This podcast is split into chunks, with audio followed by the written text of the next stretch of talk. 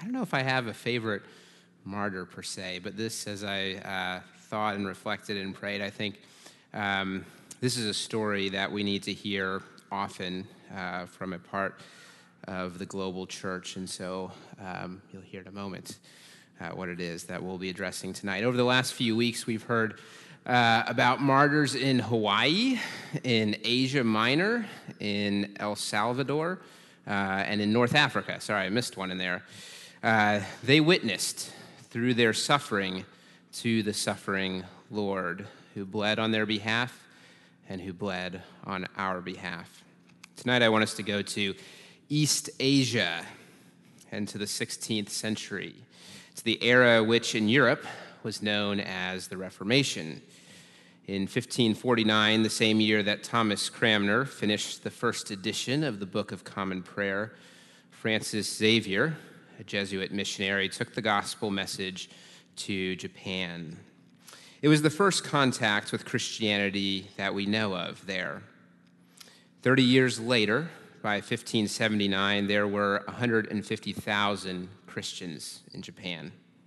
35 years after that, the number doubled to 300,000 Christians in Japan, out of a population of what they estimate at the time to be 20 million. God had seen fit to bring many to faith in a new land. Later writers would call this Japan's Christian century. And yet, in its relative youth, the church in Japan would be imperiled. For in 1614 would come a crackdown by the Tokugawa government banning Christianity. And an edict of expulsion followed, calling for all foreign missionaries to immediately leave and to never return. Japan entered a period of 250 years when it be, would be closed off from Western contact. contact.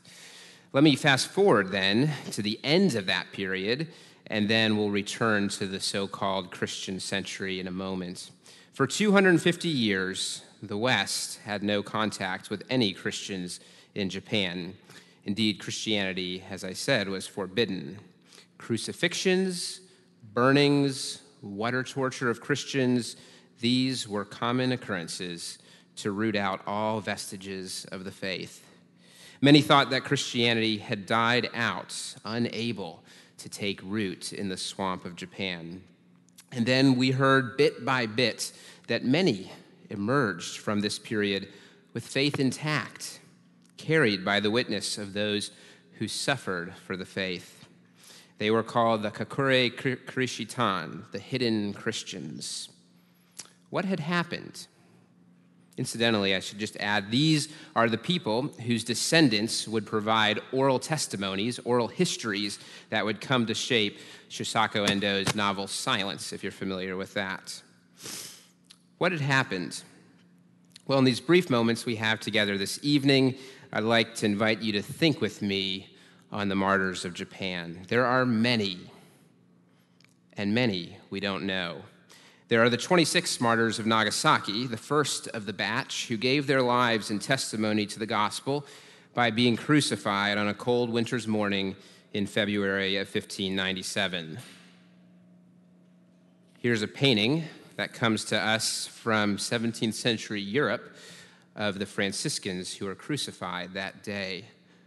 There were four Spanish, one Mexican, one Portuguese, three Japanese Jesuits, and 17 Japanese Franciscans.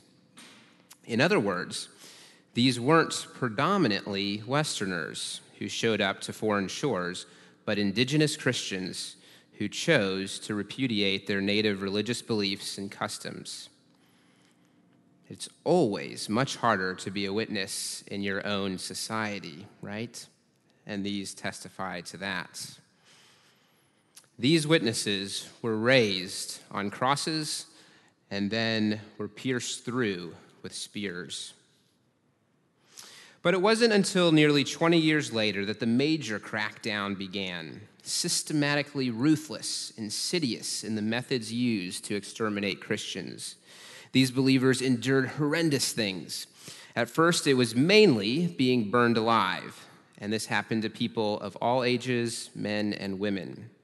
Then, when the authorities realized that such public spectacles of glorious martyrdom were having a reverse effect of emboldening Christian faith, they turned to methods of torture, with the goal being to make the tortured Christian renounce her or his faith. In other words, to apostatize.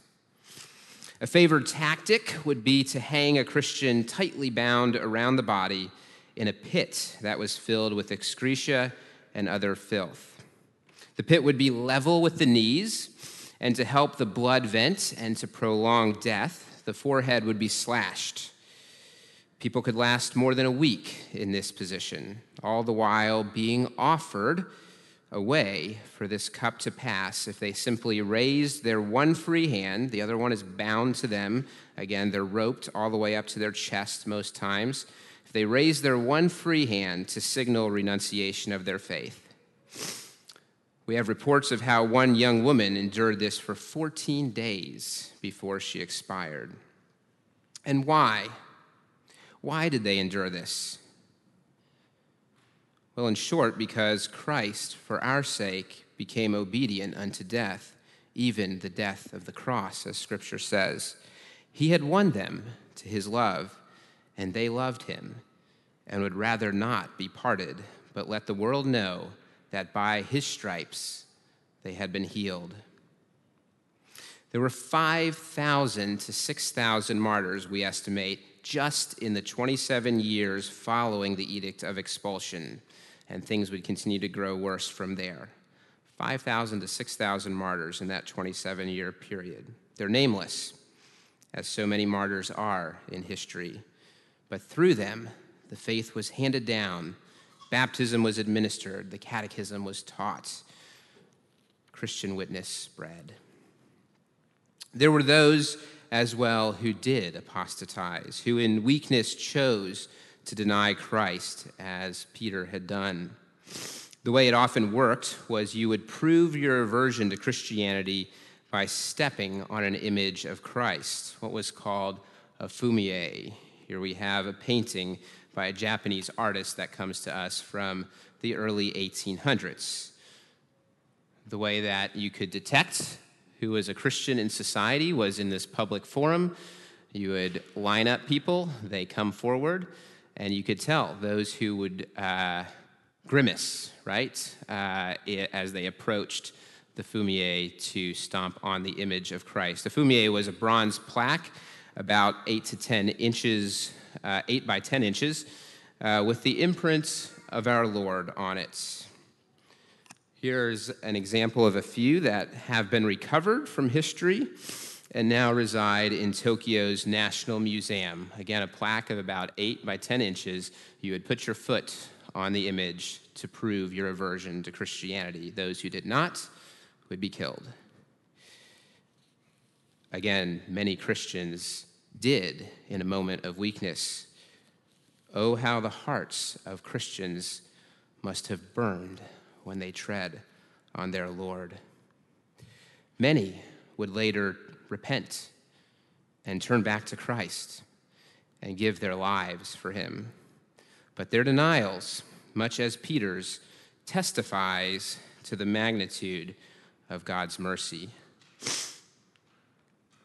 Here is one of the most haunting images, I think. Do you see what's going on there? The face of Christ is worn smooth from all the stepping. How many thousands of toes must it have taken for Christ's face to be smeared beyond recognition? His visage so marred beyond human semblance, as the 52nd chapter of Isaiah tells us, and which we will hear in the Stations of the Cross liturgy momentarily. The Lord laid on him the iniquity of us all, Isaiah 53 says. The denials of his people who are too ashamed to confess him as Lord. A painful transgression of the first commandment to have no other gods but me. The denials down through history, the denials of us today. He was despised and rejected by men, Isaiah 53 says. But as we know, God ultimately reveals himself in suffering and in death. Forgive them, for they know not what they do, Jesus would say from the cross. So many experienced that mercy afresh that empowered them to revoke their apostasy and to bear witness even to the point of death. To the Lord our God belong mercy and forgiveness, though we have rebelled against him, the prophet Daniel says. Another picture of the fumie, one whose face is not as smeared and marred beyond recognition, but one that still testifies to the crucified Lord. Friends, may we too be a people who ever turn back to God and share in his sufferings until his name is lifted high throughout the world, throughout our nation, in our city, here in Waco, in our neighborhood, in our homes. As we meditate on this, let me close with the collect that is associated with the martyrs of Japan. The feast day is uh, February 5th, uh, so it just passed a little while ago. Please pray with me.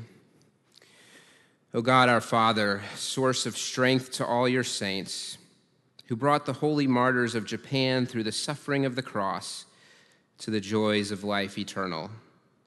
Grant that we, being encouraged by their example, may hold fast the faith we profess, even to death itself, through Jesus Christ our Lord, who lives and reigns with you and the Holy Spirit, one God now and forever. Amen.